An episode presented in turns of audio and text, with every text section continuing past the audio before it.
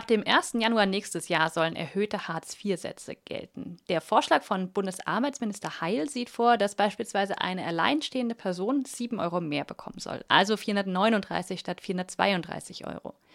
Diese Minimalerhöhung wird unter anderem vom Paritätischen Wohlfahrtsverband scharf kritisiert. Mit diesen Mitteln ließe sich keine menschenwürdige Existenz sichern, sagt zum Beispiel Timothy Abs vom Landesverband Baden-Württemberg. Anlässlich der anstehenden Erhöhung hat sich der Paritätische mit dem Verein Sanktionsfrei zusammengetan und eine Kampagne gestartet. Mit den Hartz Facts, so der Name, sollen Vorurteile gegenüber den Menschen, die Hartz IV beziehen, aufgeklärt werden. Über Skype bin ich jetzt mit Helena Steinhaus verbunden, mit der ich über die Kampagne ihres Vereins sprechen möchte. Guten Morgen. Guten Morgen, hallo. Hartz Facts heißt das Projekt, also Fakten über Hartz IV. Welchen Vorurteilen begegnen Sie denn in Ihrer Arbeit im Verein häufig? Dieses gängige Vorurteil über Hartz IV-Beziehende ist zum einen, dass sie selbst schuld sind an ihrer Arbeitslosigkeit, dass sie schlecht qualifiziert seien, dass sie zu faul sind. Ähm, ja, so, solche Sachen.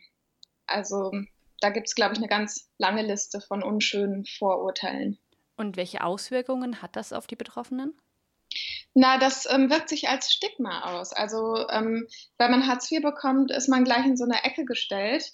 Ähm, ja, und, und damit natürlich einfach äh, auch einer sozialen Isolation ausgesetzt. Sie haben die Kampagne jetzt mit Plakataktionen gestartet. Wie sehen denn die nächsten Monate auf die, aus? Die Kampagne läuft ja noch eine Weile weiter. Ähm, naja, wir werden verschiedene Inhalte über die sozialen Medien bringen, ähm, also über Facebook, Instagram, Twitter. Aber theoretisch, also der Kern der Kampagne ist tatsächlich ähm, vorbei, wenn man so will. Ähm, aber die, unsere zentralen Forderungen, nämlich dass der Regelsatz entsprechend erhöht wird äh, und die zweite Forderung, dass eben Sanktionsfreiheit für Hartz IV gewährleistet wird, die bleiben natürlich völlig unabhängig von der Kampagne und den Postern. Letztes Jahr gab es ja eine Entscheidung des Bundesverfassungsgerichts, ähm, nachdem zumindest ein Teil der Sanktionen grundgesetzwidrig ist. Was mhm. bleibt denn im Bereich Sanktionen, wenn wir uns erstmal darauf konzentrieren, aus Ihrer Sicht noch zu tun? Äh, sehr viel leider, weil obwohl das Urteil auf einer Seite ein großer Erfolg war, ist es auf der anderen Seite äh, sehr ernüchternd, weil nach wie vor natürlich ähm, wenn 30 Prozent gekürzt werden können von 432 Euro, ist das eine Menge Geld. Ähm, gerade wenn man, wenn man nichts hat und eigentlich überhaupt sich gar nicht leisten kann, auch nur 5 Euro zu verschenken sozusagen. Ähm, das heißt, das Grund, das Kernproblem von Hartz IV, nämlich die Erpressbarkeit sozusagen, das bleibt auch mit diesem Urteil erhalten. Und ähm, dieser antiquierte Mechanismus, der da genutzt wird von den Jobcentern, nämlich wir bestrafen jemanden, wenn er sich nicht so verhält, wie wir das gerne hätten, der, ähm, der bleibt vorhanden und daran müssen wir immer noch sehr, sehr stark arbeiten. Das Thema Erhöhung klang ja jetzt in mehreren Sätzen bei uns beiden schon durch. Diese hm. sieben Euro, die werden scharf kritisiert. Es gab Umfragen, nach denen die Mehrheit der Befragten so etwas wie 700 oder 800 Euro eigentlich als Regelsatz angesehen haben. Was wäre denn aus Ihrer Sicht ein angemessener Regelsatz?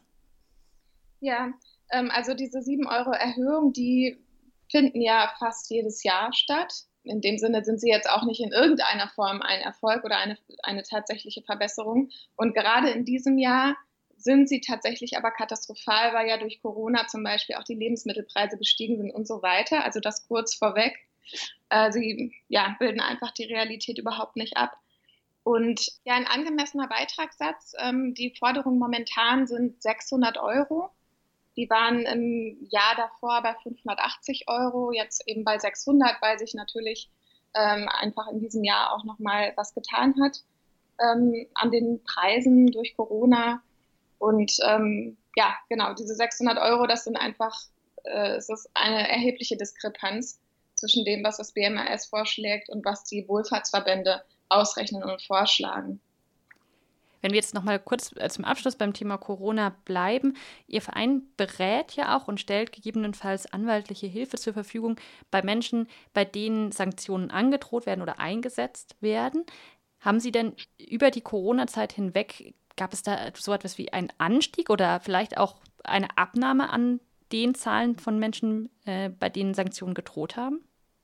Ähm, tatsächlich ja, das lag aber daran, dass es eine zentrale Weisung gab, der BA, ähm, also der Bundesagentur, dass ähm, Sanktionen seit äh, zwischen, ich glaube, dem 1.4. und dem 1.7. waren Sanktionen verboten, bundesweit. Ähm, das heißt, in der Zeit gab es keine, ähm, keine Anfragen, was Sanktionen betrifft von uns. Aber was wir verstärkt ähm, bekommen haben, waren ähm, natürlich Nachrichten äh, darüber, dass eben der Regelsatz überhaupt nicht reicht und dass eben alles teurer geworden ist und so weiter, weil äh, das große ja, das große Drama war ja eigentlich, dass es ähm, Rettungsschirme gab für alles Mögliche, aber dass Menschen in Hartz IV in der Grundsicherung überhaupt keine Zusatzleistungen bekommen haben. Sie haben gerade ja. gesagt, bis zum 1. Juli galt diese Weisung, diese, diese zentrale Weisung. Das heißt, rechnen Sie jetzt vermehrt wieder mit Anfragen? Ja, also unsere Anwälte gehen davon aus, dass das jetzt äh, langsam anlaufen wird. Also die Jobcenter haben jetzt eben langsam angefangen, den Betrieb wieder aufzunehmen. Das heißt, sie verteilen wieder Termine, Menschen müssen kommen und so weiter. Ähm, ja, und wir rechnen schon damit, dass es jetzt, ähm, sagen wir mal, eine spannende Zeit wird.